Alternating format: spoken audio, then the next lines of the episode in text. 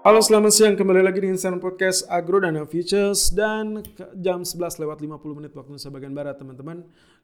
Kita akan mengupas untuk market selanjutnya Euro USD dan juga crude oil of course. Ya, crude oil apa kabar untuk teman-teman yang ternyata kali ini sudah mencapai $32 dengan sangat konsisten tertahan di area 31 dan juga 32 ya. Dan kita akan melihat nih potensinya seperti kemarin di awal pekan saya sempat mengatakan ini road to 35 ya, dia akan coba untuk mencapai atau menggapai area $35 per barel.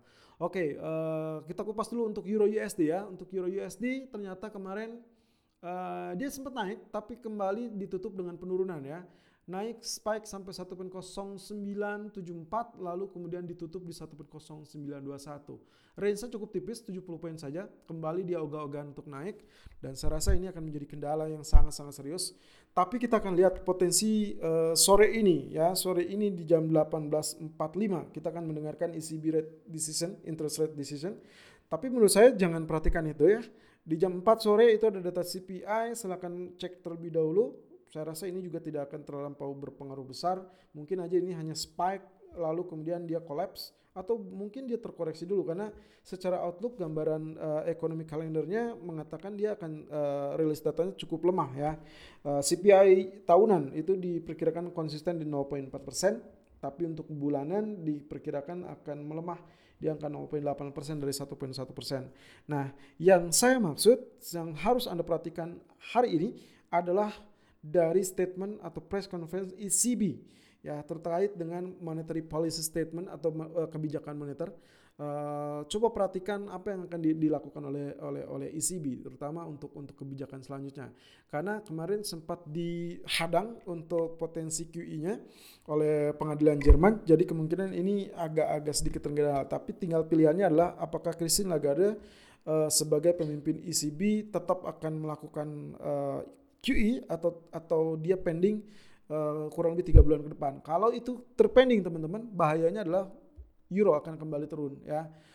Tapi ya berita bagusnya kemarin 2 hari yang lalu adalah tentang Franco-German proposal. Nah, ini masih dalam proses, masih bisa tertunda ya karena menurut informasi itu tidak akan cepat dilakukan karena masih banyak pembahasan ataupun diskusi yang harus dilakukan. Jadi kurang lebih 1 bulan ke depan. Jadi saya rasa masih akan ada tekanan untuk Euro USD kalau seperti ini ya. Apalagi kalau kita lihat dari candlestick di tanggal 19 Mei yang lalu kemarin itu justru karena dia ditutup dengan areal penurunan berarti dia membentuknya shooting star. Nah, ini shooting star yang sangat cantik teman-teman.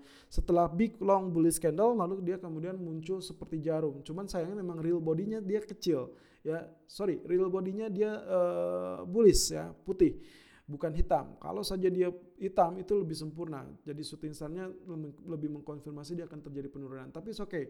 Apapun ternyata jadi ini adalah shooting star. Jadi kemungkinan potensi kali ini saya akan manfaatkan untuk areal sell. Ya, area symmetrical triangle-nya masih tetap ya dan itu juga menjadi penutup.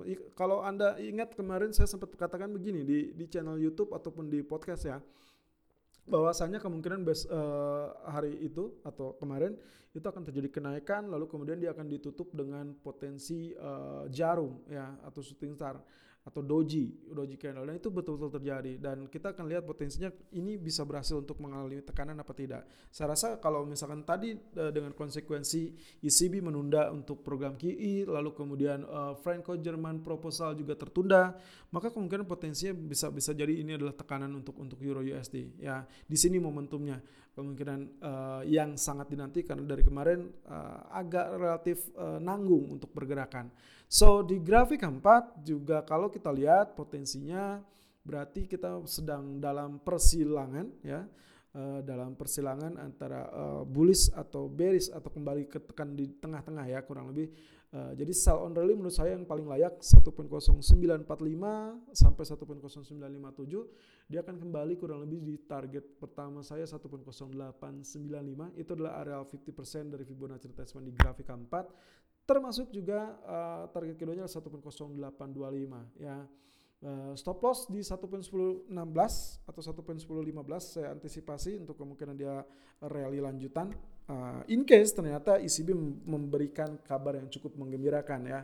Oke, lalu yang terakhir kita akan mengupas tentang crude oil yang ternyata dengan sangat-sangat menakjubkan mengalami rally kesekian hari, ya kesekian minggu.